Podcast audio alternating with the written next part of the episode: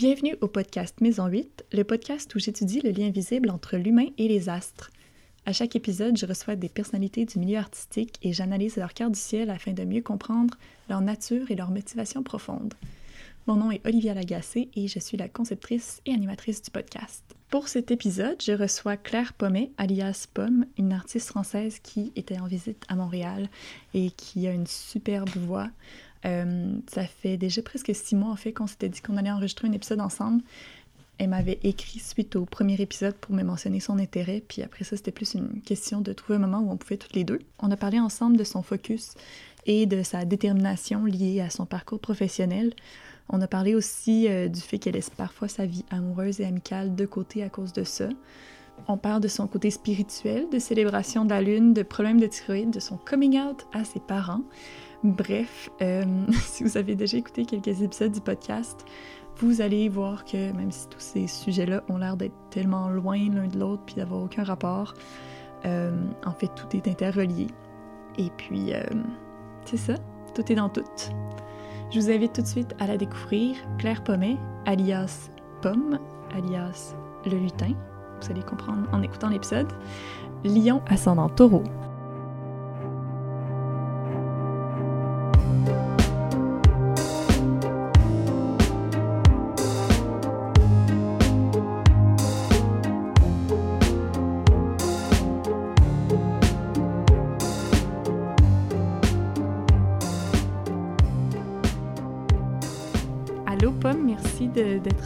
Aujourd'hui pour le podcast. Merci à toi. Euh, aujourd'hui, on va parler de ta carte du ciel en petite lionne que tu es. Euh, on va parler un petit peu de, de, toutes les planètes, comment ils correspondent ensemble.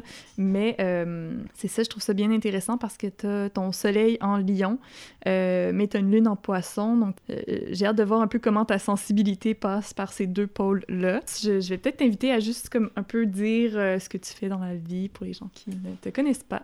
Alors, bonjour à tous. je... Hum, qu'est-ce que je fais dans la vie? Je fais principalement de la musique quand même. Euh, sous, le, sous le pseudonyme Pomme parce que, euh, parce que je m'appelle Claire Pommet en fait dans la vraie vie. Et euh, je fais ça depuis euh, très très longtemps donc je, je, ça prend beaucoup de mon temps. C'est mon métier depuis, depuis 5 ans je pense, un truc comme ça. Mm -hmm. Et j'ai commencé à 15 ans donc j'ai fait ça à peu près toute ma vie en fait. Et ouais. j'habite à Paris et je viens de Lyon en France. Mais euh, je passe beaucoup de temps à Montréal euh, depuis que j'ai 19 ans parce que, euh, parce que je me sens mieux ici. Donc voilà, ma vie, c'est être musicienne et, et faire des allers-retours entre Paris et Montréal. Puis là, ça fait combien de temps que tu es à Montréal là? là, ça fait trois jours. Je suis arrivée vendredi. Nous sommes lundi, je crois. J'ai plus... Quand j'arrive ici, il y a tout le temps un... à vos souhaits. Pas du tout personne dans la part pendant qu'on enregistre. Il y a un fantôme. Et quand j'arrive ici, euh, y a, je, ça me, je me pose tellement que j'ai plus vraiment de notion du temps. Genre, je, mm -hmm. je fais plus du tout attention euh, au temps qui passe, ce qui est assez cool et ce qui est assez euh, impossible pour moi à Paris. Du mm -hmm. coup, euh, ouais, ça fait trois jours que je suis arrivée, mais ça aurait pu faire trois semaines aussi. Ouais. Puis quand tu viens, est-ce que c'est comme c'est strictement vacances ou tu travailles quand même beaucoup? C'est souvent euh, un peu les deux, mais c'est rare que je vienne que pour travailler. Quand je viens, euh, même si j'ai un concert ou un truc professionnel, je reste tout le temps beaucoup plus euh, de temps pour pouvoir profiter et tout. Parce que, genre, là, je suis arrivée vendredi, j'avais un concert le soir, je participais à un concert le soir. Et même si c'était un gros concert et que c'était stressant, juste au moment où j'ai atterri, je me sentais déjà plus apaisée qu'à qu Paris. -hmm. Du coup, c'est jamais, euh, c'est jamais. Enfin, même si parfois je viens ici pour faire des tournées, je le ressens pas du tout comme, euh, comme en France où ouais. quand je pars en tournée, c'est hyper euh, drainant et stressant. Et il ouais. y a tout le temps des moments. Juste la vie est plus lente ici, en fait. Ouais. Et du coup. Euh, donc, il y a tout le temps, quasiment tout le temps, je dirais 9 fois sur 10, un motif professionnel. Mais autour de ça, je fais plein de balades et de. Je bois des lattés à la voix. et voilà. Et je vais au spa. Parfait. Mm -hmm. ah, c'est super. On est content de t'avoir ici. Puis c'est le fun aussi que tu sois un peu plus dans un mood, même si t'es pas genre totalement en vacances, t'es quand même dans un mood comme plus légère, donc peut-être plus. Euh, ouais. Plus, euh, plus ouverte à justement tout ce qui est le l'interprétation de cartes astrologiques. Ouais, probablement plus qu'à Paris en tout cas. Oui, c'est ça. Puis aussi comme Je sais pas si c'est comme ça pour toi aussi, mais moi, quand je suis comme dans un gros rush de travail, j'ai pas nécessairement envie de me poser puis de me. Ah ouais, non. Je suis incapable, par exemple, de. C'est terrible, mais dans les périodes vraiment intenses, je peux pas aller au yoga parce que je trouve que c'est une perte de temps.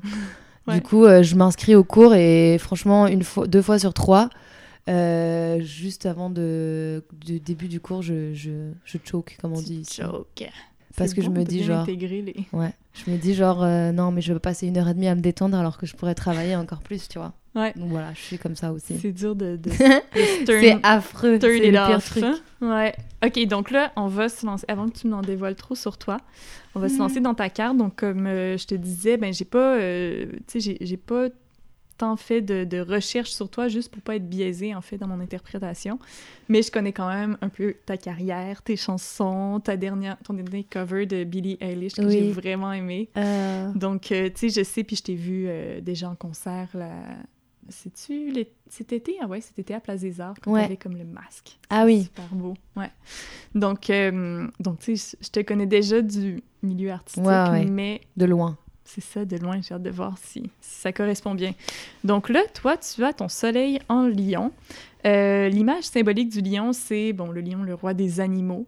Euh, sans lui, sa troupe perd son chef, mais sans sa troupe, il n'a pas sa raison d'être. Donc, c'est un être souvent qui, qui a besoin euh, d'être dans un groupe, qui a besoin de rayonner.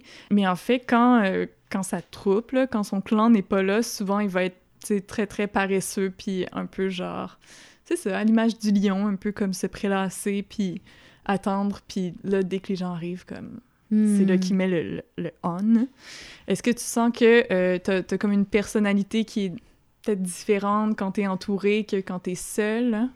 Bah, j'ai un truc assez étrange, enfin, j'ai un rapport assez étrange euh, avec mes amis, c'est-à-dire que souvent j'ai besoin de voir mes amis et je sens que justement je travaille trop et que je laisse pas assez de place à ma vie sociale. Et en même temps, j'adore être seule aussi, donc c'est assez bizarre. C'est, euh, J'ai clairement besoin d'être entourée et, d'avoir des amis et, d'avoir des, bonnes relations avec mes amis. Ça, c'est un truc qui est super important pour moi et c'est souvent, enfin, c'est souvent difficile pour moi de garder des relations avec des amis pendant longtemps parce que je sais pas pourquoi. Enfin, je pense que je, je, je suis pas forcément hyper évidente euh, en amitié.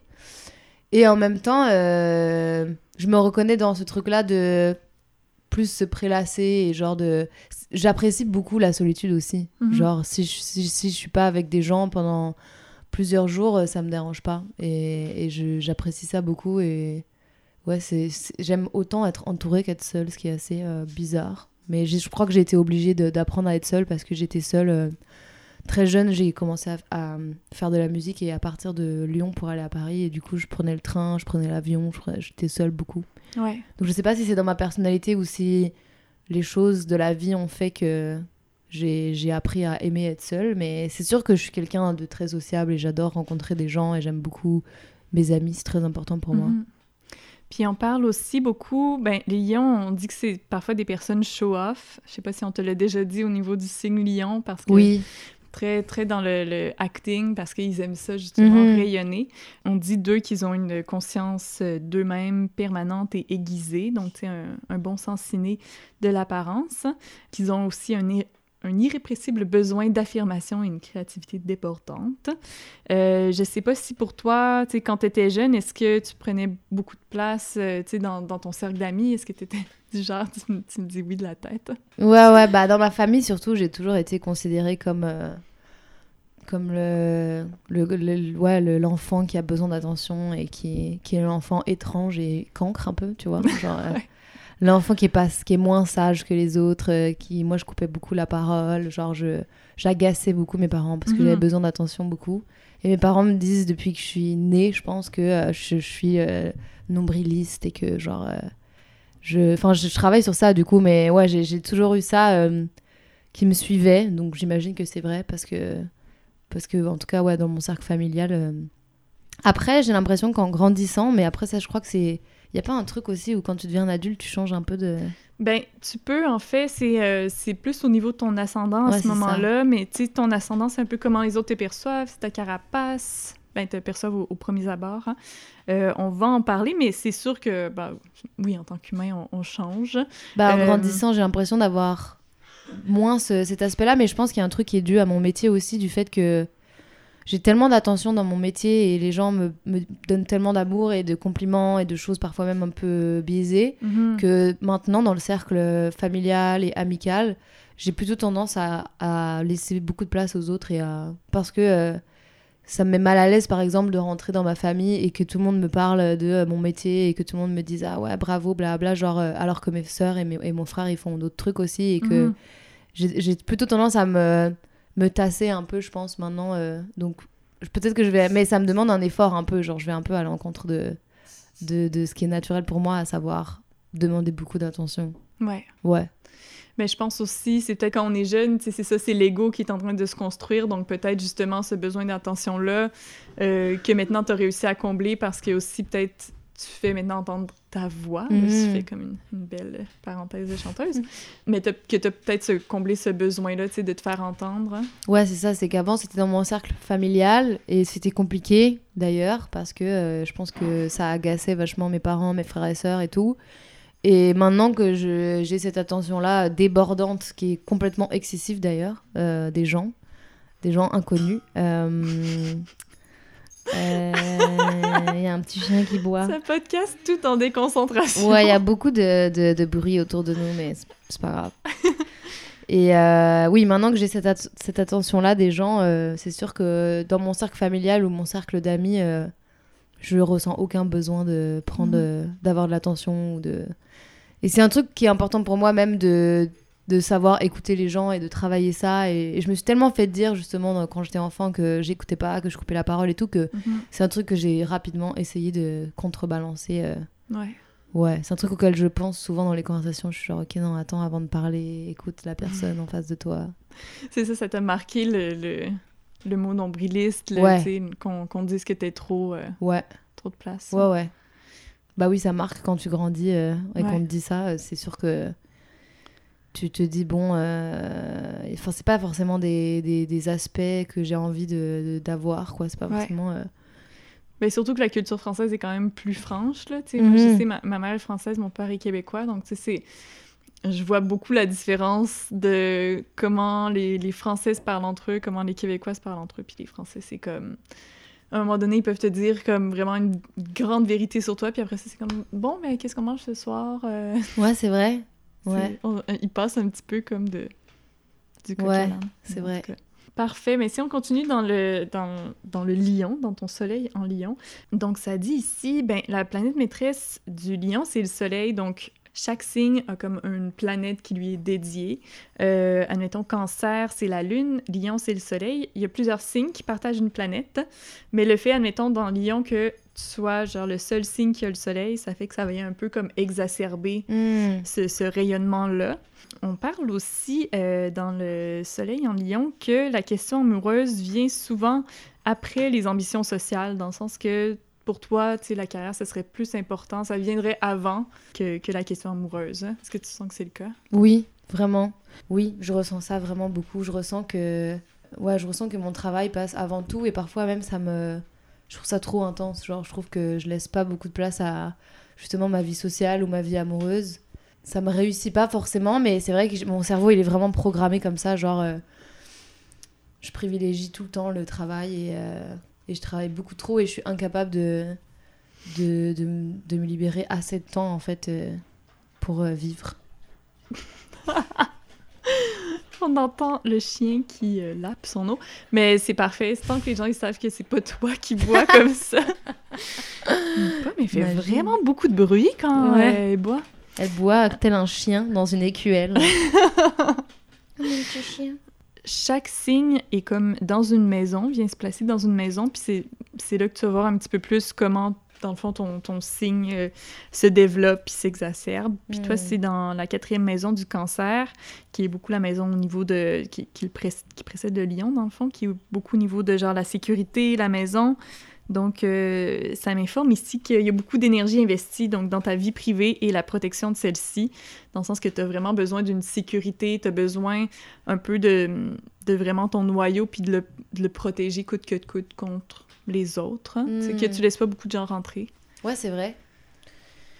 Ben, en fait, j'ai, moi, j'ai, vraiment l'impression d'avoir euh, c'est trop bizarre. J'ai l'impression d'avoir un, un handicap social presque. Genre, euh, je, je, je me méfie beaucoup des gens en fait. Je me méfie beaucoup de, des gens que je rencontre en général. Et soit je me méfie, soit je les idéalise vraiment beaucoup. Hmm. Ce qui fait que quelques mois après, je, je tombe de haut souvent et que j'ai beaucoup de déceptions amicales. Je, je trouve ça souvent très très violent de, de me disputer avec des amis parce que je pars du principe que tout le monde est extraordinaire, genre à la base, et que quand quelqu'un fait, quand un ami proche fait euh, un faux pas, genre même si c'est pas forcément un faux pas, mais quand quelqu'un fait quelque chose qui me blesse ou quelque chose que je trouve euh, inapproprié, je trouve ça- souvent ça m'atteint beaucoup trop. Mhm. Et euh, soit je, j'idéalise les gens, soit, euh, soit je me méfie des gens et, et je, ouais, je mets des grosses barrières. Genre. J'ai, je, me, enfin, je me fais pas beaucoup d'amis depuis euh, quelques années. Disons que j'ai mes amis du collège et du lycée que j'ai gardés depuis, euh, depuis toujours et que j'ai quelques amis euh, de Paris. Mais j'ai j'ai rencontré peut-être 3-4 personnes à Paris qui sont vraiment mes amis proches. Ouais. C'est tout. J'ai pas genre rencontré 45 personnes. Et récemment, j'ai rencontré aucun ami. Genre, euh, mes amis les plus, les plus récents, c'est les amis que j'ai depuis euh, un an. Je pense que la dernière fois que je me suis fait un ami, c'est il y a un an. Alors que je rencontre euh, des, des gens tous les jours de ma vie, Ouais. des nouvelles personnes. Et c'est trop bizarre parce que c'est comme si j'avais. J'ai un peu, j'ai un, peu un double, double rapport parce que j'ai l'impression d'être super sociable et d'être super ouverte à rencontrer des gens de l'extérieur, mais à l'intérieur de moi, de pas avoir spécialement envie de me faire des nouveaux amis et de pas être super à l'aise avec ça non plus. Mais surtout si tu manques de temps. Ouais, C'est comme tu dis, des fois c'est dur de comme laisser rentrer des gens si tu te dis genre ah mais est-ce que je vais les décevoir parce qu'en fait j'ai pas le temps pour eux. ouais, ouais, ouais, il y a ça. Et hum, c'est assez étrange, j'ai l'impression que. Aussi... Mais je pense que c'est beaucoup dû euh, au fait que j'ai commencé à faire de la musique très jeune, mais je pense que ça a pas mal. euh, Finalement, je pense que j'avais une personnalité et que ma personnalité a, a été a bifurqué un peu parce que j'ai commencé à faire des concerts à 15 ans, que j'ai commencé à gagner ma vie à 19 ans et que j'ai déménagé très très jeune de Lyon à Paris et du coup j'ai arrêté de voir mes amis de Lyon, j'ai arrêté de voir ma famille. J'ai l'impression Mhm. que c'est beaucoup de changements drastiques qui font que ma personnalité a un peu changé et que il y a un truc par exemple euh, où j'ai l'impression d'être euh, beaucoup moins d'être beaucoup moins euh, d'être beaucoup plus sérieuse qu'avant genre Hmm. ouais Ok, que t'as perdu un petit peu ce, ce rapport au jeu ou Ouais. cette légèreté-là. ouais vraiment On va essayer d'aller voir dans ta carte si euh, Mhm. s'il y a un moyen de débloquer ça. Des fois, c'est ça, comme tu dis, c'est comme des barrières qu'on qu'on met autant aux autres qu'à nous-mêmes, tu sais, puis qui Mhm. font qu'on change un peu notre perspective, puis c'est juste euh, de le ramener, là. Mais continuons notre euh, interprétation. Donc, c'est ça, toi, tu es lion ascendant taureau. Et puis, le taureau, c'est un signe fixe comme le lion. Donc là, ce que ça me dit quand il y a deux signes fixes, c'est que euh, t'es quand même assez euh, carré dans la réalité, t'aimes pas les changements, t'es lente à te mettre en route, mais une fois lancé, c'est comme impossible de t'arrêter. Hmm. Je sais pas si justement t'aimes ta routine, t'aimes un peu euh, les, les choses comme à ta manière, puis pas déroger de tout ça. Ouais, c'est vrai que j'ai des espèces de rituels, euh, je crois, dont je me rends même pas compte. Mais je suis assez. euh, le premier truc qui me vient en tête, c'est que je suis assez maniaque de, du ménage. et que j'ai des, des rituels de, de, ouais, de plein de trucs. Il faut que tout soit assez rangé, il faut que tout soit en ordre, faut que y a, les choses ont leur place et je range tout le temps les choses euh, à la même place. Genre, je déteste les gens qui. Bah, je déteste pas les gens, mais je trouve ça. pour moi, c'est inenvisageable de changer tout le temps les endroits de, des objets, genre de pas mettre mes clés au même endroit, de pas mettre euh, Mhm. mes trucs au même endroit. Ça m'angoisse, genre j'ai besoin de ouais de- d'avoir euh, d'avoir des endroits précis pour chaque truc, mais c'est aussi une- un gain de temps en fait, c'est que je suis tout le temps en train d'anticiper ma vie, genre je suis tout le temps en train d'anticiper euh, les potentiels problèmes qui pourraient arriver pour ne jamais Oui. avoir de problème.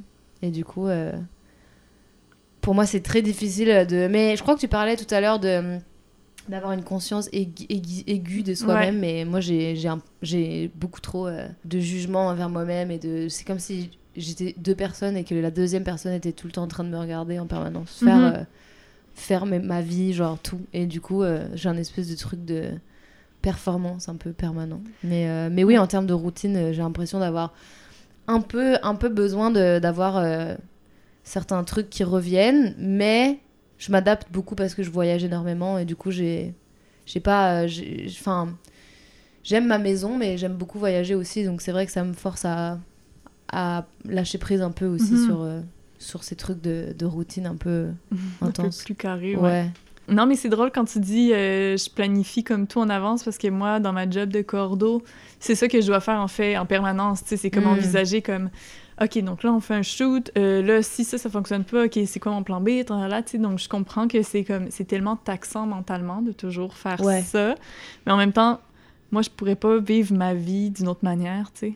Bah, moi, je trouve que parfois, ça manque de naturel et de place. Ouais, et de place à, la surprise, tu vois. Parce que, mhm. genre, moi, je déteste ça, en fait. Euh, ce truc de pas de prix de cours mais mhm. en même temps euh, ouais je trouve que je trouve ça parfois j'ai l'impression parfois là ça fait longtemps que j'ai pas eu ce genre d'angoisse mais je me dis mais en fait euh, ça fait des années que tu planifies ta vie, mais du coup, tu laisses pas de place à ce qui doit vraiment euh, arriver, tu vois. Et euh, je me suis demandé si des fois, j'avais pas fait bifurquer, tu vois, le cours des choses et tout, à cause du fait que je suis tout le temps en train de, justement, comme tu dis, de penser à toutes les éventualités, de d'avoir des backups tout le temps. De... Mhm. Mais je, trouve ça bizarre de, de faire ça quand t'as 20 ans, quoi, tu vois. Enfin, ouais. Mais je pense que c'est une partie de contrôle aussi, d'avoir un contrôle sur son environnement. Puis... Ouais. Ouais, mais c'est parfois c'est sain. Mhm. Enfin, tu vois, j'en parlais avec ma mère, elle me disait, euh, me disait, c'est quand même une, c'est quand même une, une, euh, être maniaque, ça, ça, reste une, une, addiction saine, tu vois, parce que euh, c'est pas comme si j'étais accro à l'acide, tu vois. genre être accro au ménage, finalement, c'est genre, c'est, je pense, le moins pire des, des, des trucs auxquels tu peux être accro. C'est juste que c'est très symptomatique du fait que qu'il faut qu'il n'y ait rien qui dépasse et que, euh, et que je laisse. Je laisse... C'est genre, le meilleur exemple, c'est quand j'ai des invités chez moi et que quand ils partent, euh, en fait, il n'y a pas de transition entre le moment où ils partent et le moment où je me mets à laver chez moi. En général, je me mets à laver chez moi avant qu'ils partent. Et du coup, ils sont comme ah ben il faudrait peut-être qu'on parte. Ouais. et genre euh, du coup je vis pas le, le moment de vide où tes amis partent de chez toi et où peut-être pendant 30 minutes je sais pas tu fais enfin il y a un, vide parce que tu as des gens qui sont venus chez toi et, qu'il y a des gens qui partent. Mhm. Et en fait, moi, je contourne clairement ça parce que si tu te mets à faire le ménage et à faire des trucs, ça t'occupe le cerveau, ça t'occupe l'esprit et ça t'occupe les mains. Et du coup, il y a ce truc-là, je pense, dans. J'ai assez peur de, du vide, tu vois, et de. Je pense qu'on on, on a tous un peu des, tactiques pour. Euh, oui, oui, c'est ça, comme tu dis. Ben, quand on dit maniaque, souvent c'est vu de manière négative. Mais en fait, c'est comme c'est ça. C'est des manies, en fait, c'est comme des habitudes qu'on a, puis pour toi, c'est le ménage, puis c'est comme ça un peu que tu copes, que tu gères un peu tes, tes, émotions, puis ce qui se passe dans ta vie, puis ouais. de pas laisser. Mais tu sais, c'est comme, moi, j'habite toute seule, puis je me suis rendu compte récemment, je suis comme, t'as tout le temps un podcast qui joue, tu sais, même si je l'écoute à moitié, mm-hmm. il faut tout le temps qu'il y ait une voix, puis là, je suis genre, ah, faudrait que j'essaie d'arrêter, d'être un peu, genre, des fois dans le silence, ah, dans le vide. Dur. Je sais pas, c'est pas quelque chose que je suis encline à faire. Puis j'essaye de le faire, mais des fois, c'est comme. Ah! Ouais, c'est vraiment pas évident. Moi, tous mes amis, ils sont en mode euh, Yo, Claire, t'es tellement proactive, tu fais tellement de trucs, c'est trop cool et tout. Et je suis là, genre, ouais, mais c'est aussi une manière de contourner euh, ce qui se passe dans ma tête et de pas faire face à plein de trucs, en fait. Et euh, c'est voilà, c'est le moins pire, je pense que c'est de pallier à ça en faisant le ménage, tu vois. mais, euh, mais dans les faits, tu vois, ça pourrait être autre chose aussi et ça pourrait être vraiment moins cool. C'est juste que là, ça s'avère être le ménage, mais mhm. ça pourrait être un autre truc vraiment pas aussi cool que ça. Du coup, moins sain en fait. Comme l'acide. Peut-être. Ben, j'ai envie, là, j'ai d'autres trucs sur l'ascendant taureau, mais là, vu qu'on parle d'émotions, j'ai comme envie qu'on aille sur la lune en poisson, oh. puis qu'on aille valider un peu ces, ces petits trucs-là, voir si ça, ça fonctionne. Parce que poisson, bon, c'est un signe d'eau, c'est le mhm. dernier signe du zodiaque, donc on dit que c'est un peu comme le signe euh, un peu chaotique parce qu'il a comme absorbé toute la connaissance des signes qui le précèdent. Comme un, signe d'eau typique, c'est comme très, très, très sensible. Euh, la lune, ça, ça t'informe dans le fond sur, euh, sur ta sensibilité, sur comment tu gères tes émotions. Euh, c'est aussi le, le passé le plus maternel, tu sais, la, présence de la mère. Donc, ça me dit d'une lune en poisson que c'est une personne d'une sensibilité extrême qui a euh, des antennes fines, qui capte tous les moindres variations d'ambiance, euh, puis que tu perçois tout sans le vouloir. Donc, dans le fond, tu es un peu souvent submergé, tu sais, par les Mm. émotions, puis que tu sais pas, en fait, comment les, les gérer parce que souvent, ils arrivent, mais comme ils te, prennent un peu par surprise. Je sais pas si c'est quelque chose qui t'arrive. Ouais, je dirais ça des prises de conscience plus que des émotions. Je me souviens d'avoir d'avoir vécu une période de ma vie où où je je me je me trouvais trop jeune par rapport à tout ce qui se passait dans ma tête, c'était assez bizarre, j'avais l'impression de j'avais l'impression d'avoir énormément de prises de conscience sur moi-même, sur la vie, sur les gens et de pas savoir comment les organiser et de pas avoir Mhm. euh, assez de bouteilles, enfin assez de- d'expérience et assez de clés pour pouvoir euh, régler les problématiques qui se posaient à moi. Là, ça va un peu mieux parce que je pense que j'ai grandi un peu et que je manquais, je- manquais d'expérience par rapport à tout ce que je tout ce que je conscientisais. C'était assez bizarre. J'ai senti ça beaucoup toute mon adolescence. Genre, j'avais plein de prises de conscience qui m'angoissaient vachement et où je me disais, mais je sais pas par où commencer. Genre. Ouais. Et euh, donc, ça, je peux relate à ce que tu dis plus par rapport à. Mais ça rejoint aussi quand même un peu les émotions parce que parce que les prises de conscience provoquent des émotions et tout mais mais ouais ça j'ai vécu ça beaucoup avec l'âge enfin en grandissant un peu du coup ça, ça, ça s'est réaligné un peu mais il y a vraiment eu un moment où j'étais adolescente et où je me sentais complètement euh, tout le temps en décalage et tout et genre je, je, je savais pas par où commencer quoi j'étais genre euh, je je sais pas si j'ai des exemples mais Tu te sentais en décalage par rapport, disons, à, à tes amis, à comment tu te sentais, ou genre avec ta famille? Bah, tout le monde un peu. Je me sentais hyper euh, différente et, et, et j'avais l'impression de. Aussi, j'avais l'impression de voilà d'avoir une conscience euh, trop extrême de de, de, de, de moi et du coup de- de- d'être hyper dur avec moi. Et je sais pas si tu. Par exemple, quand tu tu tu t'engueules soit avec ta famille ou avec tes amis et que tu réalises qu'il y a un défaut vraiment que t'as pas envie de d'avoir et que t'as envie de travailler dessus. Genre moi, je- c'est comme si je réalisais un peu tous les défauts que j'avais, mais j'étais incapable de, de savoir par où commencer pour, euh, parce que j'avais 16 ou 17 ans, tu vois, et Mhm. que j'étais là genre, je, serais, je suis pas censée fumer des joints et boire de l'alcool avec mes amis en ce moment, tu vois, genre, et je le faisais pas, tu vois. Et hum, j'étais, je me sentais un peu coincée, tu vois, je me sentais Ouais. comme si j'étais une espèce de d'hybride euh, tout le temps. euh, J'adorais passer du temps avec des adultes. J'avais beaucoup d'amis qui avaient genre 15 ans de plus que moi parce que je passais beaucoup de temps à Paris et que à Paris je rencontrais plus des musiciens de 35 ans et que moi j'avais genre 17 ans. Ouais. Et en même temps, j'aimais passer du temps avec mes amis euh, à Lyon, mais, mais je, je- parfois je, je- ça m'intéressait moins euh, ce qu'ils racontaient. Je me sentais pas trop concernée. Donc il y a ce truc-là où j'ai- toujours eu l'impression d'être un peu cul entre deux chaises, quoi. Mais je suis un peu sortie de, de ta question, je crois. Mais Ben non, mais c'est c'est parfait. On, on voit un petit peu ton, ton cheminement, puis Ouais. genre, ce qui t'a amené là où t'es ouais, vrai. rendu maintenant, en fait. Là. Ce que j'ai vu aussi dans ta carte, c'est bon, le lion aime pas le rejet, la lune en poisson déteste le rejet aussi. Ben, tout le monde déteste le rejet, là, mais tu sais, il y a des personnes que ça affecte plus. Et Mm. aussi ton Mars en cancer qu'on va aller voir après. Est-ce que t'as une grande difficulté avec le rejet? Est-ce que c'est c'est euh, quelque chose qui, qui Ouais. te trigger vraiment ou t'es Oui, capable de gérer? Ouais. Bah oui. Quand même, genre, euh, je trouve ça insupportable que d'imaginer qu'il y ait des gens qui me détestent. Je pense que c'est vrai que c'est commun à beaucoup de gens, mais c'est vrai que c'est difficile pour moi et hum, je pense que je fais aussi un métier où c'est une espèce de quête euh, d'amour et de bienveillance infinie, tu vois, où Mhm. euh, tout ce que je recherche dans mon métier, c'est que, que les gens euh, m'envoient des choses positives et et en fait, je crois que je reçois tellement de. En fait, je pense que ça biaise un peu tout parce que je reçois tellement d'amour et d'attention de gens inconnus que hum, je pense qu'il y a des choses qui seraient exacerbées dans ma vie perso qui ne le sont pas parce que du coup, euh, comme je passe ma vie à recevoir plein de love et de compliments et de trucs parfois euh, très intenses, je me sens tellement acceptée en fait par plein de gens que du coup, euh, j'ai-. Mais, mais clairement, oui, j'ai un problème avec le rejet parce que je me souviens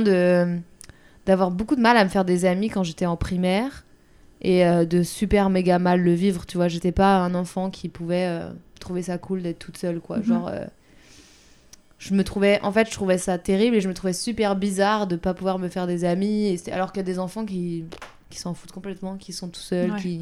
Moi, j'étais, j'étais, ça, c'était un gros problème pour moi de pas réussir à me faire des amis et de d'être d'être rejetée et, et d'être toute seule je trouve que c'était pas naturel pour moi moi j'avais besoin de ce truc de groupe justement dont, dont on parlait ça. Surtout que début. tu étais habitué dans ta cellule familiale d'avoir quand même beaucoup de place, Ouais. d'être capable de la prendre. Donc là, le fait d'être avec des amis puis d'être comme comment je, je- ouais comment je suis capable de communiquer avec comme des gens de mon âge. puis- ouais ouais non j'ai ressenti ça beaucoup je me souviens de passer des récréations toute seule genre Ah, mais ça ouais. m'a marqué tu sais c'est pas genre euh, je me souviens que j'étais vraiment genre à côté d'une haie de de, de de plantes, tu vois, en mode genre euh, yo, je suis toute seule, j'ai pas d'amis. Mais j'avais des amis, mais je m'engueulais tout le temps avec mes amis. et hum, et, c'est un souvenir marquant, alors qu'il y a eu. C'est un souvenir un peu traumatisant, alors qu'il y a eu plein d'autres moments de, ma, de mon enfance qui sont marquants ou traumatisants, mais j'ai pas d'image. Là, tu sais, vraiment, tu sais, quand t'as un souvenir un peu photographique euh, ou même une vidéo dans ta tête de. Mhm. Là, j'ai- des souvenirs de ces moments-là euh, où j'étais toute seule, genre, dans la cour de récré. Et, et genre, j'étais super sociable, mais, mais aussi, euh, je sais pas, je, me souviens de m'engueuler vachement avec mes, mes amis. Je sais pas pourquoi. Je Ah me ouais? souviens pas pourquoi. Sais pas, c'est- Non. mais je me souviens de m'engueuler. J'avais beaucoup d'amis, mais du jour au lendemain, ça pouvait, ça pouvait mal se passer, tu vois. Est-ce que ça pourrait être... Écoute, je fais, je fais des, Tu fais des liens. des liens astrologiques, mais comme soleil en lion avec ton ascendant taureau, je peux m'imaginer peut-être des idées un peu arrêtées ou genre qu'il faut que tout soit fait à ta manière. Oui, probablement. Ça, ouais, le contrôle, en fait. C'est toujours une histoire Ouais. de contrôle. Probablement que j'étais un enfant euh, contrôlant. Ouais. Ça me fait peur, dit comme ça. Mais non, non, mais c'est sûr que oui. mais en même temps, quand j'étais jeune, moi, j'étais pas du tout bossy, mais je, je voyais la relation, puis j'avais des amis qui étaient bossy, mais moi, on dirait que ça me, ça me réconfortait, en fait, qu'ils soient, parce que Mm. j'avais pas nécessairement envie de prendre le lead, tu sais. Ok. J'aimais le fait qu'elle, il soit plus entreprenante, qu'il soit comme « on fait ci, on fait ça Hmm. Puis à un moment donné, au secondaire, là, à ce moment-là, c'est moi qui étais plus comme ça dans mon groupe d'amis, tu sais, mon groupe d'amis qui a changé, mais à un certain point, je pense que, tu sais, tout le monde trouve sa place aussi dans, Toi, dans ça, tu c'est quoi comme signe? Cancer, hein? Ah. Donc, euh, ah! Ah. on va étudier Mars en cancer, donc on pourra en parler Ah, un cool. petit peu plus du, du cancer, parce que, bon, même si chaque planète veut dire quelque chose de différent, on garde quand même un peu la... la La sémantique. C'est ça, la racine de tout ça. Mais, hum, OK, donc ouais, le- le- la difficulté avec le rejet, mais c'est ça, à chaque fois que je parle du rejet, c'est... Mais c'est tellement difficile, comme, en tant qu'humain, accepter le rejet. Ouais. Mais je sens que... Je pense qu'à part euh, Adolf Hitler, euh, tout le monde euh, déteste être rejeté, genre. Ouais. Aussi, la lune en poisson, bon, c'est euh, c'est le goût marqué pour l'art et la spiritualité, parce que le poisson, euh, c'est un signe qui adore justement tout ce qui est euh, les trucs un peu, tu sais, les médecines alternatives, euh, les, les encens, les bougies, les trucs un peu comme qui font, qui font appel à une autre, euh, un autre palier de conscience, disons. Hmm. Puis bon, besoin d'art en même temps, je suis comme on parle entre artistes, donc euh, Oui. J'imagine que c'est quand même. euh, Est-ce que le besoin d'art, tu dès que t'étais jeune, ça s'est fait ressentir ou? Oui. Ouais. Je pense à ma naissance, genre. euh, t'es sorti Ouais. Bah, j'ai chanté En à- chantant. à- en parlant, en fait, je crois. Genre à un an Ouais. et demi, deux ans. Ouais. Je me suis mis à chanter. Ma mère euh, nous enregistrait, en fait, sur des petites cassettes audio. Euh, on avait un espèce de petit truc pour bébé avec. euh, tu mettais une cassette et puis tu pouvais enregistrer avec un petit micro et. Et elle a commencé, à nous en- on était trois frères, enfin on est quatre enfants, donc j'ai trois frères et sœurs. Elle a fait ça avec tout le monde, chacun avait sa petite cassette. et en fait, chaque, euh, chaque année, elle nous enregistrait. Et moi, mes premiers enregistrements, j'ai genre un an et demi, je pense. Waouh Ouais. J'ai toujours eu besoin de, de créer, j'ai toujours été fascinée par, euh, par les, les artistes en général, les comédiens, les comédiennes, les chanteurs, les chanteuses, les musiciennes, beaucoup de femmes en fait. J'avais besoin de ça, je pense, parce qu'en tant que petite fille, je m'identifiais euh, à des femmes. Et euh, j'ai toujours écrit, euh, pareil, j'ai j'ai écrit des... Avant d'écrire des chansons, j'écrivais des poèmes, mais genre à 5 ans, quoi, tu vois. J'écrivais des trucs très très jeunes. euh, Ouais. T'avais déjà ce rapport-là aux mots très jeune. Ouais, j'ai j'ai écrit des nouvelles quand j'avais 8 ans. J'ai, j'ai, j'ai, ouais, j'avais besoin de ça depuis super jeune. Je, je- j'ai toujours eu besoin de ça. Et, euh, et je me reconnais aussi vachement dans ce truc d'ésotérisme.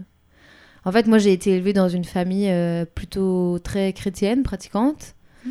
Et, hum, et j'ai vite, euh, très vite, je me suis écartée de ça parce que je me reconnaissais pas du tout là-dedans, même si je respecte et que ma mère, qui est très chrétienne, euh, pour moi, c'est genre une personne très très ouverte et je suis pas du. je- Enfin voilà, je, je, je- Comment je me permettrai jamais de critiquer ou quoi parce que je trouve que Mhm.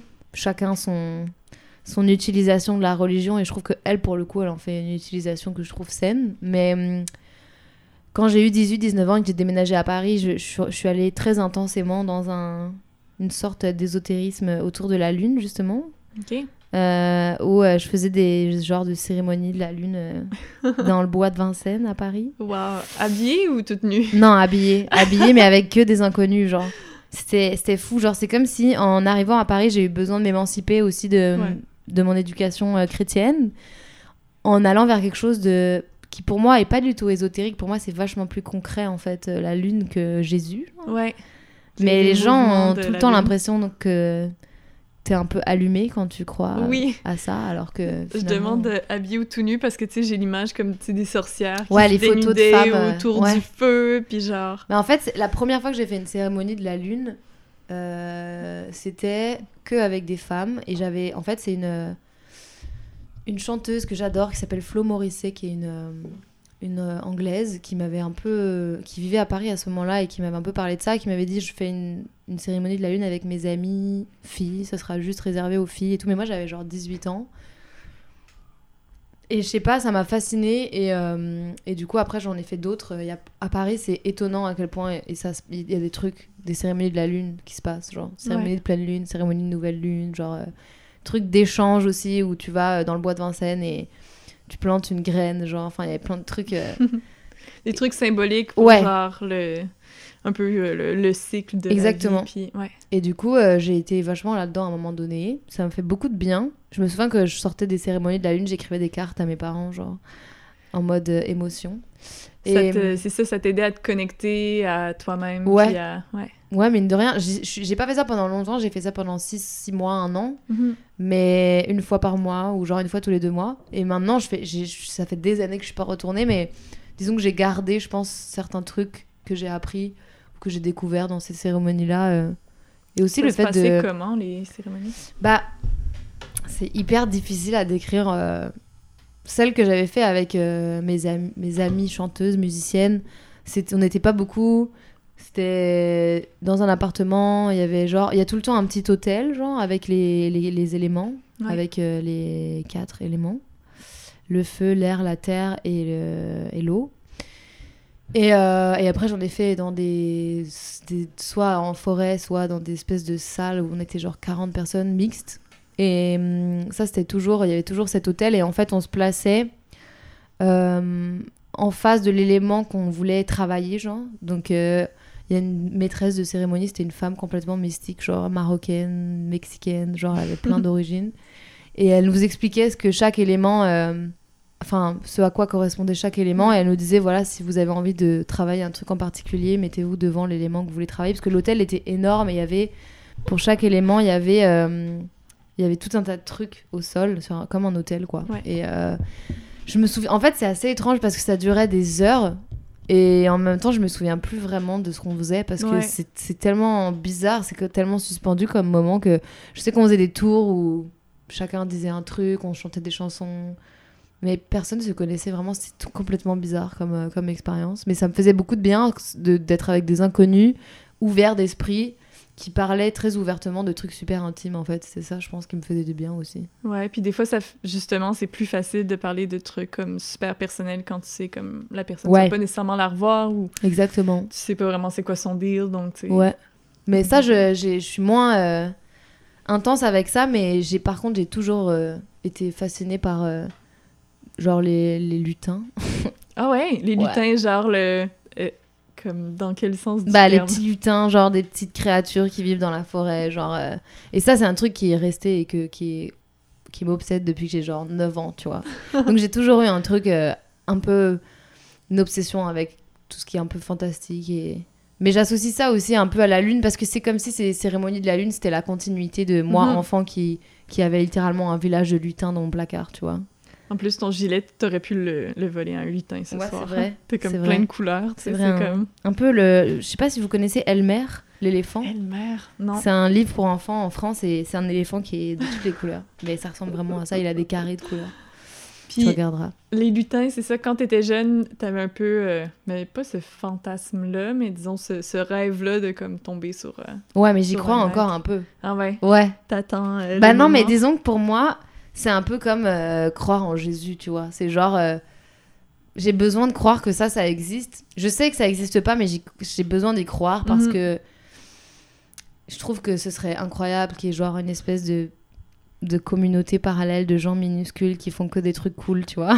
genre fabriquer des, des potions magiques et, et Ouais. des tisanes. Parce que finalement, les centres d'intérêt qu'auraient les lutins, c'est un peu mes centres d'intérêt, tu vois. C'est ça. C'est un peu ma communauté en fait, Ouais. en mini. Faire, euh, faire des mini... euh, tricoter des mini-trucs. Ouais. Faire des mini-potions. J'adore les miniatures aussi. Je sais pas si t'as vu en, en entrant, mais je fais des. Non, Là, je fais des vu. miniatures en Lego, mais je fais des miniatures tout le temps. Depuis que je suis toute petite, euh, Ah, nice. j'adore ça. Ouais. Donc il y a ce truc-là qui est, qui pour moi fait partie d'un certain ésotérisme quand même, qui est, qui est relié à, à des croyances que j'ai. Franchement, je pourrais te citer un milliard de trucs auxquels je crois. Je crois aux pierres, je crois, je crois que la lune a une influence vraiment intense sur nous. Je crois, je crois aux lutins, tu vois. Je crois euh, Mm. en plein de trucs. Ben, la lune, c'est clair avec les, les mouvements des, Des marées, bah oui. Mais c'est drôle parce que quand tu me dis lutin, euh, moi j'ai comme un moment de mon enfance comme vraiment clair où on était en vacances proche du Mont Tremblant. Mm. Puis j'étais avec mon frère, puis genre on s'en va, on suit le chemin pour aller au lac. Puis là je vois sur une roche un petit chapeau, un comme un chapeau de lutin. Puis genre je l'ai pris, puis j'étais comme OK, c'est clair que c'est genre, je sais pas, c'est peut-être un enfant avec une poupée qui. Le Mm. chapeau est tombé. En même temps, une partie de moi était comme. D'enfant, il y a peut-être genre un lutin qui, genre, jeune? il l'a échappé. Ouais, mais j'étais jeune, mais pas si jeune. Je devais Ok. avoir genre 12, 13 ans. Ah oui, tu pouvais y croire, mais c'était. Ouais, c'est ça. J'étais Ouais. encore comme dans la phase, tu sais, encore enfant, mais genre, j'y croyais aussi un peu. J'étais comme, Ouais. peut-être que c'est vraiment un lutin. Au final, j'ai jamais su. Mais tu sais, en même temps, c'est un C'est tellement magique, je trouve. C'est genre le meilleur truc en quoi croire. Genre, moi, si j'ai des enfants, j'ai envie qu'ils croient au lutin. Et ma mère, quand j'étais petite, en fait, j'ai fabriqué ce petit village de lutins après avoir été en vacances en Bretagne. En fait, il y avait un espèce de marché médiéval avec un couple complètement lunaire qui fabriquait des lutins en pâte fimo, genre. Et ça existe la pâte fimo ici? Ouais. Et, euh, et, et c'était genre un espèce de couple. Lui, il avait fabriqué un instrument très long où il soufflait dedans comme ça. C'était genre n'importe quoi. Ils avaient des robes longues et tout. Et ils avaient un immense stand, littéralement un village de lutins où il y avait des bébés lutins suspendus dans des mini landaux. Genre, il y avait... Ouais. Et en fait, moi, j'ai commencé à à avoir une obsession. Mais j'étais j'étais vieille, pareil, j'avais genre 9 ans, tu vois. Et en fait, chaque été, on y allait deux ans de suite. Je- J'en prenais pour mon anniversaire qui est le 2 août du coup. Et je demandais à mes parents aussi de m'offrir ça en cadeau de Noël. Donc je prenais une espèce de, race- de ration de, Mhm. de lutin tu vois. Et en fait j'ai fabriqué avec ça chez moi un, un village de, de, de lutins et ma mère la nuit elle mettait des cadeaux genre dedans. Ah. ouais. Et, euh, et du coup le matin je me réveillais j'avais genre un petit châtaigne ou un truc et je, et je me disais bah c'est les lutins qui m'ont amené des trucs tu vois. Et donc ma mère elle elle a participé à ça et je trouve ça vraiment cool genre je me Ouais, c'est ça. ouais Elle a vu ton imagination, puis elle était comme, au lieu de lui dire, genre, les, le lutin n'existe pas, elle était comme, ouais on ouais. va y croire Bah ouais. même, si on veut, tu sais. Ouais, du coup, je trouve ça super cool. Et genre, mon village de lutin, il est intact en ce moment, il est à Lyon. euh, pers- personne ne le touche jamais. Et c'est la chambre de mon petit frère qui a 19 ans et qui, qui respecte mon village de lutin. Ouais. Don't touch de village. Ouais, non J'aime le, le grand segway qu'on a fait sur le Ouais, l'ésotérisme c'était très et la long, mais- spiritualité. Non, mais c'est parfait. Moi, j'adore les, C'est des secrets. les segways. Oui, exactement. J'adore. C'est quand, quand tu arrives sur un sujet, puis t'es comme...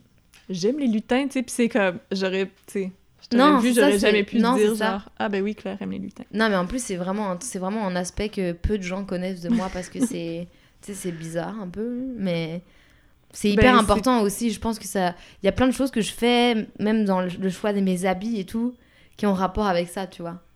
Dans le sens que tu veux que ça soit coloré, tu veux que ça soit Il y a un comme... truc de lutin, j'ai envie de ressembler à un lutin, tu vois. Genre, euh, non mais. Tu ressembles un peu à un lutin, Ouais, tu non, sais. mais tu vois, il y a un truc. euh, je mets souvent des petits, des petits colliers, des petits chokers, genre parce que je trouve que je ressemble à un lutin avec des chokers, genre. Ouais. Mais, hum, mais peu de gens le savent. Ma- Maintenant, les gens le sauront. Mais Ouais. Ils vont pouvoir m'offrir des goodies de lutin. C'est ça. Tu vas juste être comme... J'attends ma surprise Yes. au pied de mon hôtel. Si on parle un petit peu niveau, euh, niveau relation, c'est ça parce que tu sais, quand je dis au niveau des amitiés, ben, c'est parce que le lion, souvent, autant en amitié qu'en amour, il a tendance à, à vouloir prendre le lead. Hmm. Euh, puis toi, donc, on parle de l'ascendant taureau, puis euh, il y a aussi le descendant, donc, tu sais, c'est un peu l'alter ego de tout ça. Puis ça, à ce moment-là, c'est comment t'es en, en relation.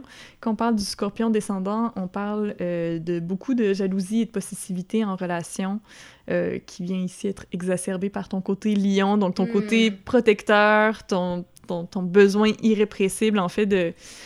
Ben, tu sais, c'est ça, posséder, mais pas nécessairement dans le sens euh, négatif du terme, mais c'est que t'as besoin de, genre, faire un avec l'autre, puis... Mhm, mhm.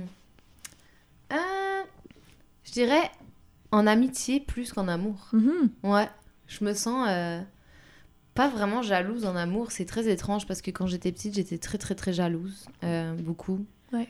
De plein de trucs.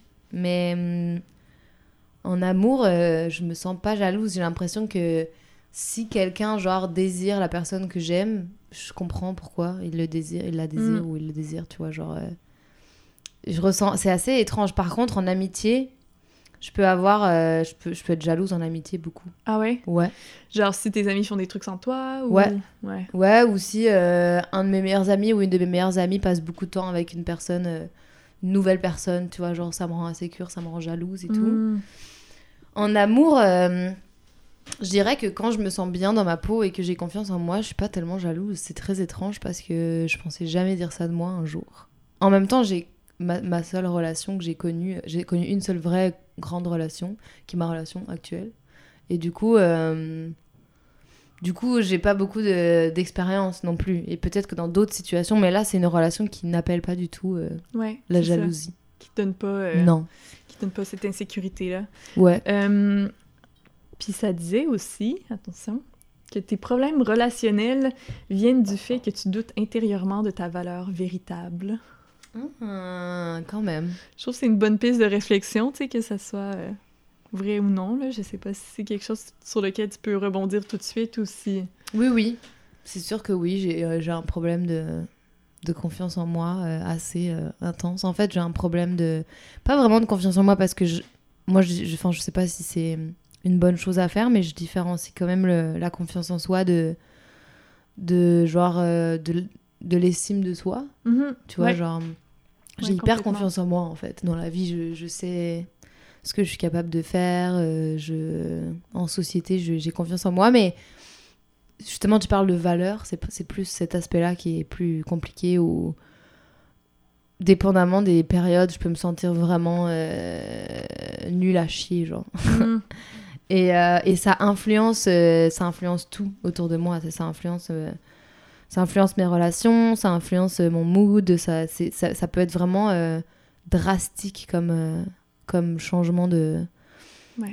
d'humeur ou de, de, de, ouais, de, de comment je gère ma vie. Mais il y a des moments où j'adore sortir, voir mes amis, faire des activités quand je me sens bien dans ma peau. Il y a des moments où quand je me sens moins bien dans ma peau et que je me trouve nulle à chier, genre euh, je, je peux ne pas du tout avoir envie de sortir de chez moi. Mhm. C'est un peu euh, le thème de mon album d'ailleurs, mais euh, ouais, je sens que ça, en tout cas, que ça a un impact beaucoup trop intense sur euh, sur moi.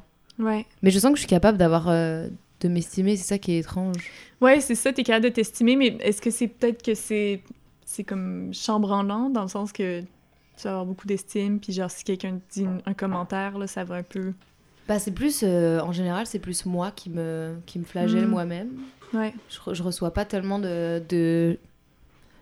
Bah oui, parfois, comme, comme je te disais, dans, dans, mes, dans mes disputes amicales, genre, euh, je suis quelqu'un qui a énormément de mal, par exemple, à, à être capable de, de, de... Par exemple, un ami me fait des reproches, ce qui est beaucoup arrivé dans les derniers mois, parce que ma vie a beaucoup changé, parce que j'ai été très occupée par le travail et que j'ai beaucoup privilégié le travail, justement Mhm. si quelqu'un me fait des reproches, j'ai du mal à, à pas aller dans un ou l'autre des extrêmes, à savoir euh, soit rejeter tous les reproches qu'on me fait, soit genre prendre tous les reproches qu'on me fait à la lettre et me dire que je suis une personne horrible, tu vois. Mhm, Ouais. J'ai du mal à discerner euh, ce que je trouve juste et ce que je trouve adéquat de ce que je trouve faux et, et du coup c'est là où je pense que du coup j'ai pas forcément une bonne euh, estime de moi et pas forcément une juste de- euh, idée de ma valeur parce que sinon je serais capable de dire à mon ami bon j'avoue que là j'ai pas été cool mais par contre euh, sur ça je vais pas enfin tu vois ou même de me le dire à moi-même en fait Mm. Et c'est vrai que ça, c'est un peu, c'est un peu relou. Genre, c'est très extrême, quoi. Ça m'est arrivé de me dire, bon, bah, je vais plus être amie avec cette personne parce que ça m'a fait trop de la peine, ce qu'il m'a dit, alors qu'il y a des choses vraies. Mais je suis incapable de de pas être dans un extrême, tu Mm. vois. Ou alors je me confonds en excuses, genre, je suis en mode, ah non, je suis vraiment une merde, genre. euh, Ça, c'est chiant. On va aller voir ton Mars en cancer parce que ça va peut-être nous informer là-dessus. Parce que Mars, c'est justement comme tout ce qui est euh, volonté d'action, mais aussi comme comment on, on réagit face à des, à des situations de Mm. stress. Puis euh, ça dit avec ton Mars en cancer que tu as une bonne dose d'agressivité, mais que c'est une agressivité qui est plutôt sur la défensive, euh, dans le sens que tu vas pas euh, aller piquer les gens, mais si toi tu te fais piquer, euh, tu peux réagir assez fortement. Oui, c'est vrai. Je, je ris, mais c'est juste parce qu'il y a un fantôme qui passe dans l'appart. Ah, il y a mes cadeaux de Noël dans le placard, je Ah. crois. Je vais, je vais les mimer. Non. J'ai pas le droit de les regarder. Ouais. Mais Euh, euh, oui, c'est oui, ça. Donc, euh, je parlais de ton agressivité qui est plutôt euh, sur la défensive. Donc, c'est plus quand tu te fais attaquer qu'à ce moment-là, ça peut déclencher Ah ouais. chez toi. moi je, je garde beaucoup de choses. euh, Je me retiens souvent de, de, de, de crier ou d'avoir des excès de colère et tout. Mais que je vis intérieurement, je suis pas du tout calme intérieurement.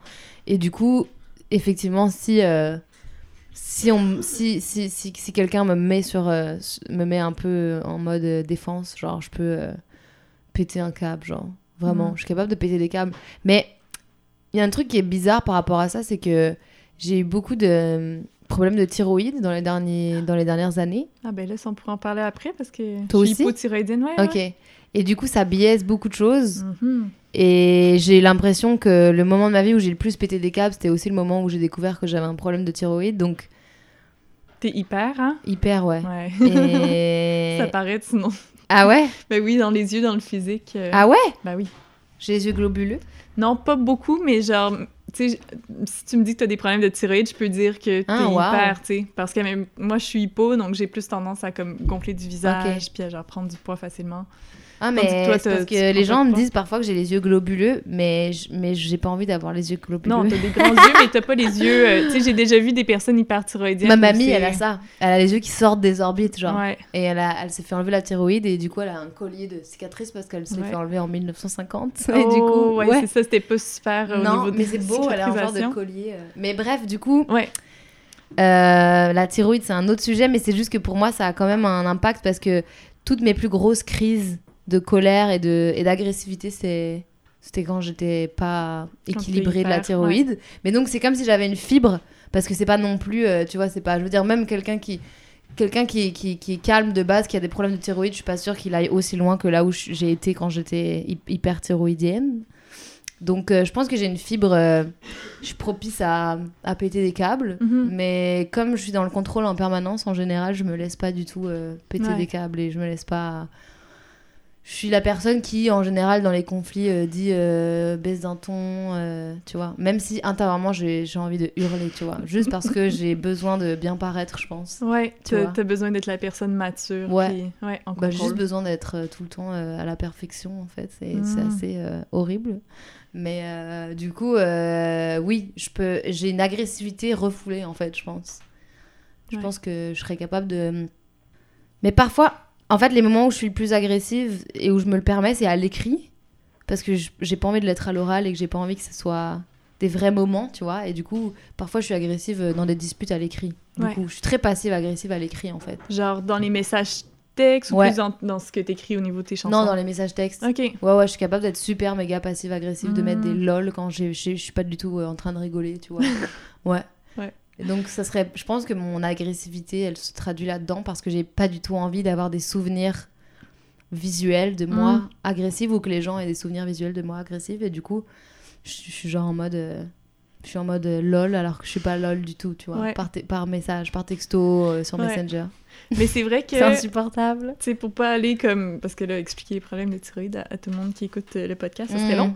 Mais, tu sais, le fait d'être hyper, tu sais, ça fait que ben, ton battement de cœur est plus rapide. Mhm. Donc, tu sais, déjà, ça te met un peu dans un. Ton corps se met un peu en fight or flight, tu sais. Ouais. Ouais, c'est ça, ça amène beaucoup d'anxiété. Moi, je sais que je l'ai été pendant un petit deux semaines parce que j'avais trop. Moi, je suis hypo, mais j'avais trop de médicaments. Mhm. Puis genre, je dormais comme 4 heures par nuit, puis j'étais super anxieuse. Puis Tu genre beaucoup à aussi. cran. Ouais. Ouais. T'es incapable de comme réguler ta température, mais c'était le fun d'avoir chaud pour une fois, parce que sinon j'ai toujours froid dans la vie. Ouais, bah surtout mais ici. hum, Bienvenue. euh, bienvenue au au royaume Québec. du froid. ouais. Euh, mais c'est ça, je comprends en même temps que pour toi, c'est ça, tu ton corps était déjà un peu comme prêt à, Ouais. à Oui, l'attaque, oui. C'est quelque chose qui est en moi, mais je pense que ça a été vraiment beaucoup exacerbé. Mais du coup, c'est comme si depuis quelques mois, comme euh, je suis médicamentée exactement à la bonne dose, j'apprends aussi à comprendre c'est quoi ma, ma, ma- mon taux d'agressivité et ma personnalité par rapport à ça, parce que je sais pas pendant combien de temps j'ai été euh, Hmm. hyper avant de me rendre compte que j'étais hyper. Ouais. Bref, c'est un, peu niché comme, euh, comme sujet, mais ça, mais ça a quand même à voir avec les traits de caractère, parce Ben que oui. ça, ça floute, ça floute tout. Ouais, ouais, ouais. Ouais. Je, je comprends totalement. Bon, après ça, écoute, les autres notes que j'ai sur le Mars en cancer, ça vient juste comme un peu confirmer ce que tu as dit. Euh, Mais ça m'intéresse. Ça dit, ouais, c'est ça, ça dit que t'es pas à l'aise avec cette agressivité parce que tu la juges répressive, Ah, mais fou. que justement, t'as un problème, euh, parce... Ben, t'as un problème, dans le sens que ton problème, gros c'est... problème. T'as un problème. Session de psy. Euh, en fait, ton, ton problème, c'est que tu juges trop, puis que tu te juges comme quelqu'un de vulnérable, puis que tu Mm. dois arrêter de... Tu dois arrêter de faire ça. Ouais, de ce truc de perfectionnisme et de, de, Ouais. de jamais rien laisser dépasser. euh. C'est ça, parce que hum, cancer, c'est un signe très, très immo, tu sais, très... euh, que dès qu'on l'attaque, euh, il, se renferme dans sa carapace, tu sais, puis qu'il devient un peu euh, atteint de, de mutisme, là, puis Mm. qu'il il est pas capable de, de gérer le monde extérieur. Donc, donc c'est ça, Mars en cancer, ça nous, a- ça nous dit, dans le fond, dans ta carte, que tu dois apprendre un peu à... Tu sais, arrêter de te juger, puis à être d'accord avec tes émotions aussi, tu sais, Mm. que tu as le droit d'en vivre. Ouais, ouais. C'est vrai que ça, ça revient à ce que je disais un Ouais. peu. Ça confirme. Si on parle un peu de... C'est ça, tantôt, tu me disais que tu sentais que tu avais un peu perdu euh, ta légèreté, tu sais. Ouais. Puis, au niveau de ton Vénus, lui, est en Gémeaux. C'est drôle parce que j'en parlais euh, hier, vu que c'est... Attends, c'est Camille ou c'est Laurence qui a son Vénus en Gémeaux? C'est Camille, hein? Puis c'est ça, justement. Le Vénus en, Gémeaux, c'est vraiment tout ce qui est lié à, au jeu puis à l'amour. Dans le sens que l'amour, pour toi, ça doit être léger, ça doit être le fun. Tu tu dois être avec une personne fun, vivante. Tu pourrais pas être avec quelqu'un qui est comme... Qui, qui est super comme drabe. Puis bon, personne va être avec une personne drabe, mais dans le sens... euh, je sais pas si tu vois un peu, l'image de l'artiste comme... euh, un peu genre, la vie, c'est de la merde, puis tout ça. Mm. Tu t'as besoin d'une personne quand même optimiste. Ouais, ouais. Je sais pas si c'est le genre de personne que tu cherches dans ta vie, tu sais, des gens un peu lumineux, pétillants. Quand même. Après, moi, je suis. euh, Je pense que c'est ambivalent par rapport à ça parce que euh, je trouve ça. Je trouve que les. Souvent, les personnes que je trouve les plus intéressantes, et notamment euh, en relation, c'est des personnes qui... qui ont passé à travers des trucs pas forcément super cool parce que. euh, J'ai souvent eu des discussions avec des gens qui ont eu plein d'expériences de vie parfois hyper Mm. euh, lourdes, tu vois, et qui du coup ont beaucoup de trucs à raconter, qui ont beaucoup de choses à dire et qui sont vachement sages parfois, tu vois. Ouais. Et c'est comme tout le temps les journalistes, ils me disent en interview, en entrevue, ils me disent, ils me disent ouais donc vous alors vous n'êtes pas capable d'écrire des chansons euh, joyeuses, nanana, et je me reconnais quand même là-dedans et c'est vrai que je suis entourée quand même globalement de gens qui se reconnaissent là-dedans et euh, je me sens beaucoup plus inspirée par euh, la complexité des émotions et de, de- des choses dont on n'aime pas trop parler que par euh, le soleil et les vacances quoi. Ouais. Donc, la réponse à la question est oui et non parce que ça m'intéresse en fait. Je crois que ça m'intéresse euh, beaucoup. Ensuite, c'est vrai que je trouve ça difficile, euh, surtout en relation, je trouve ça difficile parfois de euh, dealer avec ça parce que parfois ça peut être tellement euh, sombre que ça dépasse. Ça, ça- moi, ça, c'est vrai que j'ai pas forcément envie de m'occuper de ça. J'ai pas forcément envie de. Si je suis en couple avec quelqu'un, j'ai pas envie d'être l'infirmière psychologue, Mhm. tu vois, qui, qui... En général, j'aurais tendance à dire à la personne qui vit ça, euh, que ce soit un ami ou que ce soit en couple, genre, euh, faut que tu consultes, ou tu vois, je me... en général, je, je m'éloigne de... C'est vrai que j'ai tendance à pas du tout avoir envie de gérer ce genre de situation Ouais. parce que... Mettre cette distance-là. Ouais, je trouve Ouais. que je suis pas du tout parce qu'il y a des gens qui sont très forts pour ça, tu sais, en amitié ou en amour, pour prendre les gens en charge et leur dire, euh, parle-moi de tes problèmes. Et moi, j'écoute et tout, mais j'ai j'ai une espèce de limite assez, cl- assez claire de ce que je peux faire et de ce que je peux faire pour aider la personne Mhm. et de du moment où j'ai plus envie de m'investir euh, là-dedans parce que je trouve ça hyper drainant, tu vois. Alors qu'il y a des gens qui en font leur métier, genre euh, j'ai une amie qui s'appelle Macha qui est devenue euh, masseuse, genre énergétique, tu vois, il y a des gens qui ou, les psys, bon exemple. Exact. ouais. Moi je pourrais jamais jamais jamais faire ça. Ouais. Puis moi, autant j'aime ça être là pour mes amis que moi aussi, le, le, le, le métier de psy, je sais pas comment les gens ils font. Tu sais, entendre des gens se plaindre à longueur de journée. Ouais, moi j'ai une limite, c'est vrai que j'ai une limite assez claire là-dedans où j'ai je tombe vite dans des phrases toutes préconçues où je suis vite euh, mais en même temps euh, mais je pense que c'est propre c'est propre à la relation euh, amoureuse parce que en amitié c'est différent mais c'est vrai que dans le couple j'aime que ce soit léger et j'aime que les moments euh, après la vie c'est pas ça non plus c'est ça le Mhm. truc c'est que la vie c'est pas ça et je suis quand même beaucoup euh, entourée de, de gens qui sont des, des, des personnes qui créent et qui sont des personnes qui pour créer vont chercher des trucs pas hyper cool et moi je m'inclus là-dedans aussi et du coup euh, c'est un peu ambivalent mais j'ai besoin d'avoir des périodes comme ça et j'ai besoin aussi d'avoir des périodes où je me sens bien et, et où j'ai où, voilà où c'est léger et c'est vrai qu'en en couple je trouve ça important qu'il y ait j'ai une limite assez cl- assez claire et assez stricte sur euh, le fait de gérer ça tu vois Mhm. il y a un moment où je, je suis en mode euh, j'ai plus envie de gérer ça parce que ça m'atteint et j'ai pas envie que ça m'atteigne tu vois Ouais. Puis euh, ça n'a pas rapport avec Vénus en Gémeaux, mais comme tantôt tu parlais de ta famille chrétienne, Mhm. est-ce que ça a bien été reçu quand justement tu... Est-ce que tu as dû annoncer ton homosexualité? Est-ce que tu as dû comme un peu faire une annonce ou Ouais. s'en doutaient?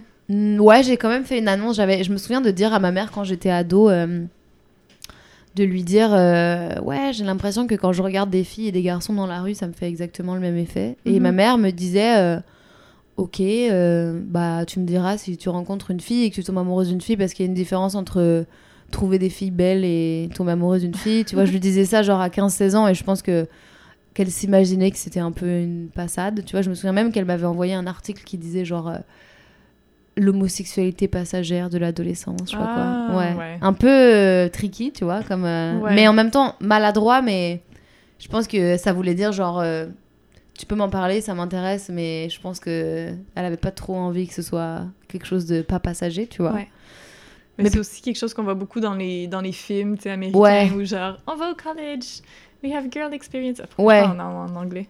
Non mais oui oui. avoir des expériences euh, féminines puis après ça ben Ouais. tu retournes à ton hétérosexualité. Ouais, exactement. Je euh, pense que ma mère, elle pensait que c'était ça, mais aussi, c'est un réflexe de mère, euh, au-delà de... Je pense qu'il y a un truc éthique de ses valeurs chrétiennes, etc. Mais il y a aussi un réflexe de mère de se dire, ça serait quand même plus simple que mon enfant Mm. soit hétéro, et elle va juste moins en chier dans la vie, tu vois. Ouais. Du coup, mes parents, ma mère, pas mon père, mais ma mère était un peu préparée. Et finalement, euh, finalement, c'est elle qui a eu, qui a mis un peu plus de temps euh, à s'accommoder. Donc j'ai fait un genre d'annonce parce que quand j'ai rencontré ma première amoureuse, je suis rentrée euh, chez mes parents à Lyon et j'ai dit voilà, euh, tu m'avais dit de te dire quand j'allais tomber amoureuse d'une fille, donc je suis tombée amoureuse d'une fille. Mm. Et mon père, il m'a dit genre euh, cool, je m'en fous. Et, et ma mère, ça a été plus compliqué. Ouais. Mais je considère quand même que ça a été simple par rapport à. Enfin, tu vois, je, je prends du recul et par rapport à plein d'histoires d'amis à moi qui, Mhm. ont, qui ont fait des coming out à 14 ans et qui, qui ont été emmenés chez des psys, ou tu vois, genre. euh, Ouais, ou juste par rapport à la situation mondiale des, des personnes homosexuelles. en effet. Je trouve que voilà, après j'ai quand même écrit une chanson qui s'appelle On brûlera euh, après que ma mère m'ait dit des trucs un peu durs où je pense qu'elle essayait de trouver un peu juste ma mère elle a essayé pendant quelques mois de trouver un peu des raisons, je pense, tu vois. Et après, elle s'est excusée, elle m'a dit je suis vraiment désolée. J'ai- vraiment aucun problème, tu vois, genre euh, désolée, désolée et après c'était fini. Donc moi j'ai trouvé ça cool parce que ma mère elle a changé d'avis là-dessus. Et que finalement c'est- c'est 80% positif avec 20% d'un souvenir pas hyper cool mais Ouais. qui est pas du tout traumatisant tu vois. Mhm. j'ai écrit une chanson après ça allait mieux. Ça a passé. ouais. Donc euh, ça a été quand même bien reçu pour une famille française de chrétiens pratiquants qui pour, qui aurait pu je pense que ma mère elle a aussi beaucoup pris sur elle et que elle a- je pense qu'elle en a beaucoup parlé avec des gens et tout pour euh, pouvoir l'accepter quand même finalement assez rapidement à l'échelle de ses croyances et de son éthique et de à quel point pour elle euh, le mariage et, et, et- et Jésus et l'hétérosexualité, Mm. c'est la base de, Ouais. de sa vie, tu vois. Puis tu sais, le fait que toi, tu portes quand même en toi beaucoup de causes sociales, Mhm. euh, est-ce que tu sens qu'elle qu'elle est comme impliquée là-dedans? Est-ce que tu sens qu'elle est juste comme tu fais ce que tu as à faire, je suis fière de toi? Tu sais, est-ce que, est-ce que tu Mm. sens que- qu'à un, moment donné, ça elle pourrait peut-être comme plus s'impliquer dans. Je sens que dans ce mouvement-là? euh, je sens que c'est quelque chose qui lui fait encore un peu peur parce que l'autre jour elle m'a dit euh, elle est venue me voir en concert avec mon père euh, et ma, ma, ma grande sœur euh, à Paris pour la première fois depuis vraiment longtemps. C'était une grosse salle, c'était c'était complètement fou et euh, c'était en janvier 2019. Et elle m'a dit, euh, elle m'a dit ah c'est fou, il y a beaucoup de personnes queer, il y a beaucoup, de... enfin elle m'a pas dit ça comme ça, mais genre Ouais. de personnes LGBT, elle a me dire, tu Des vois. gens colorés. Ouais, non, non, non, non, elle m'a dit genre il y a beaucoup de personnes LGBT. Ouais. Euh, elle m'a dit t'as pas peur de devenir euh, une genre de- d'emblème, bla bla. Puis euh, je me suis dit ah ça ça vient d'un- d'une peur qu'elle a elle Mm. en fait, parce que moi je trouve ça cool qu'il y ait beaucoup de personnes différentes et de personnes LGBT et de personnes qui s'identifient à ma musique et et genre euh, je trouve ça vraiment vraiment cool en fait et je sens que elle, elle a l'impression de me faire une remarque constructive et positive et que c'est un effort qu'elle fait et que finalement c'est assez maladroit et que c'est une peur Mhm. qu'elle a Ouais.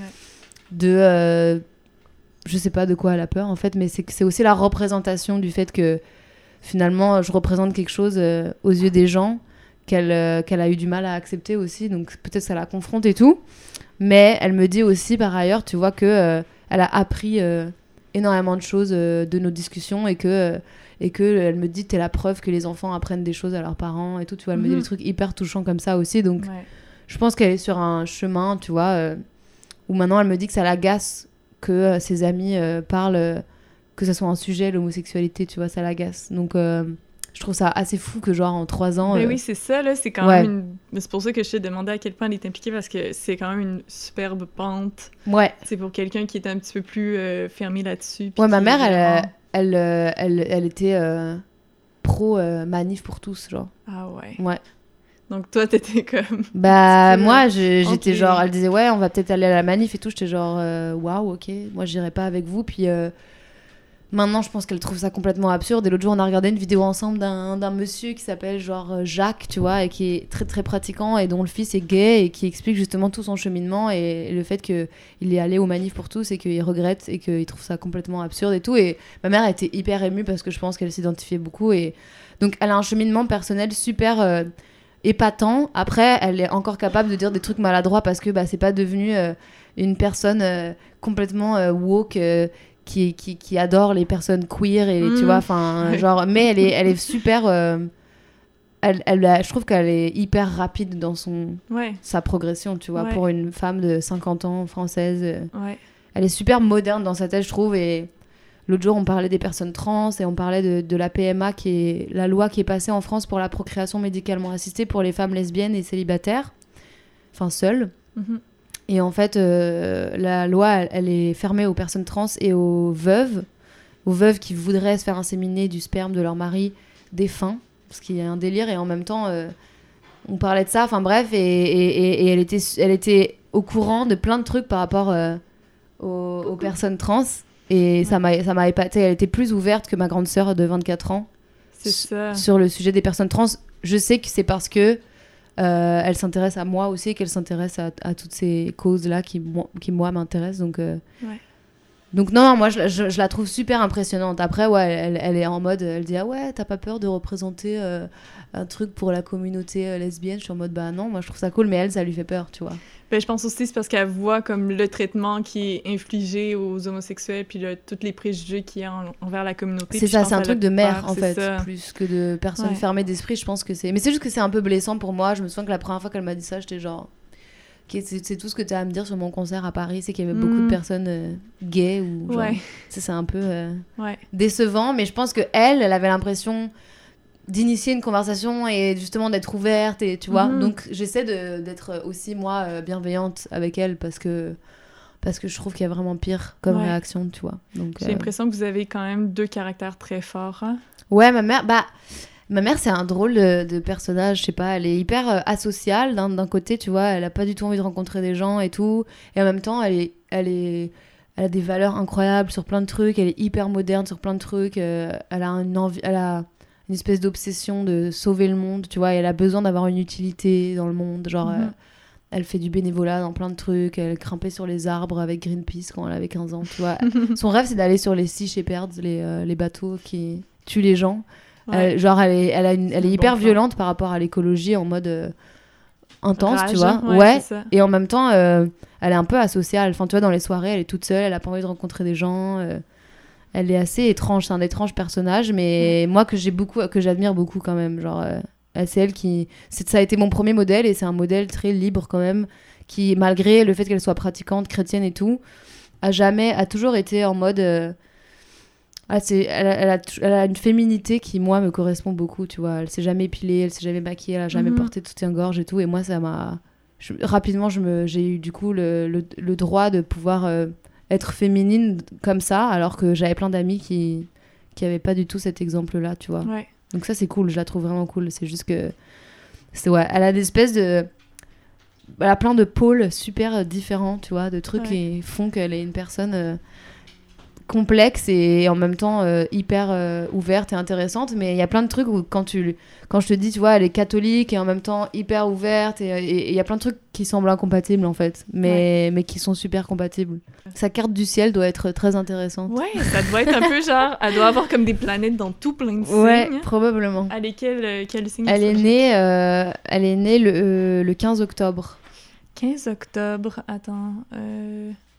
Balance? C'est juste avant Scorpion. Ouais, je pense qu'elle est balance. hein? Et Mes deux parents sont mon père 8 octobre et ma mère 15 Ouais. octobre, donc ils sont le même signe. Balance. Ouais. Voilà. C'est un signe qui, qui veut, euh, disons, l'égalité. C'est ça, c'est un signe Ah ouais, qui... son... mais son rêve c'est de, c'est, de sauver le- la planète, quoi. Ouais. Le monde, de sauver les enfants, de, d'héberger des, des gens qui n'ont pas de maison, euh, tu vois. C'est ça son rêve. Et mon père, il construit des immeubles. C'est vrai. Hey, ça fait déjà une heure et quart. Hein? Ben, en fait, pour euh, rapper, je vais juste te demander, en fait, de nous dire ce que tu as dans les prochains mois, en gardant en tête que moi, je vais publier l'épisode genre en janvier, peut-être février.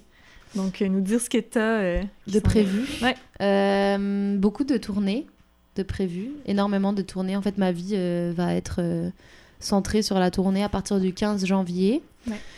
Je vais avoir euh, une tournée en France, en Belgique et en mai, je vais être euh, au Québec et au Canada en tournée. Et puis, je vais sortir des nouvelles chansons.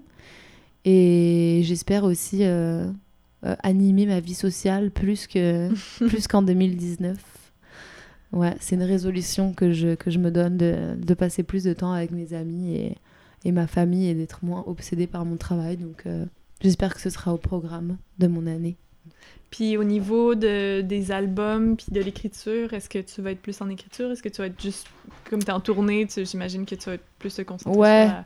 Je pense que je vais pas être euh, tellement en train d'écrire parce que j'ai besoin de me poser, moi, pour écrire et de- d'être dans des endroits euh, calmes, isolés et tout. Et ça sera très peu le cas, je pense, l'année prochaine. Donc, à moins que je trouve à un moment donné, genre deux semaines, tu vois, pour m'isoler, euh, ça va être plutôt de la tournée et genre, euh, je vais être beaucoup en mouvement en fait. Donc, Mhm. pas trop dans, dans l'état d'esprit dans lequel j'ai besoin d'être pour écrire. Ben, en tout cas, je te souhaite euh, plein de plaisir en Bah, tournée. merci beaucoup. Et puis ta petite routine, pizza. Tu es si douce. Tu es la plus douce, pizza. Euh, puis un gros merci. Non, merci à toi, c'était très intéressant. super, J'ai beaucoup parlé. Ben non, mais c'est parfait. J'adore ça, moi, quand les gens se livrent. Mais voilà, ton lutin. Merci d'avoir écouté le podcast Maison 8. Si vous voulez avoir un rappel lorsque les nouveaux épisodes sont publiés, je vous invite à aller vous abonner sur Spotify, sur Apple Podcast ou sur Google Podcast. Vous pouvez aussi suivre le podcast sur Instagram, at maison8 underscore podcast. Et vous pouvez m'écrire à l'adresse maison8podcast at gmail.com. Dans les deux cas, le 8 est écrit en chiffres romains. Merci aussi à Men I Trust de me laisser utiliser leur chanson Space is the Place pour le podcast. Merci à Chitakon Bakam pour l'aide avec le mixage sonore et un énorme merci à Cala Blanche pour l'identité visuelle. Le podcast Maison 8 est produit et conceptualisé par moi-même, Olivia Lagacé.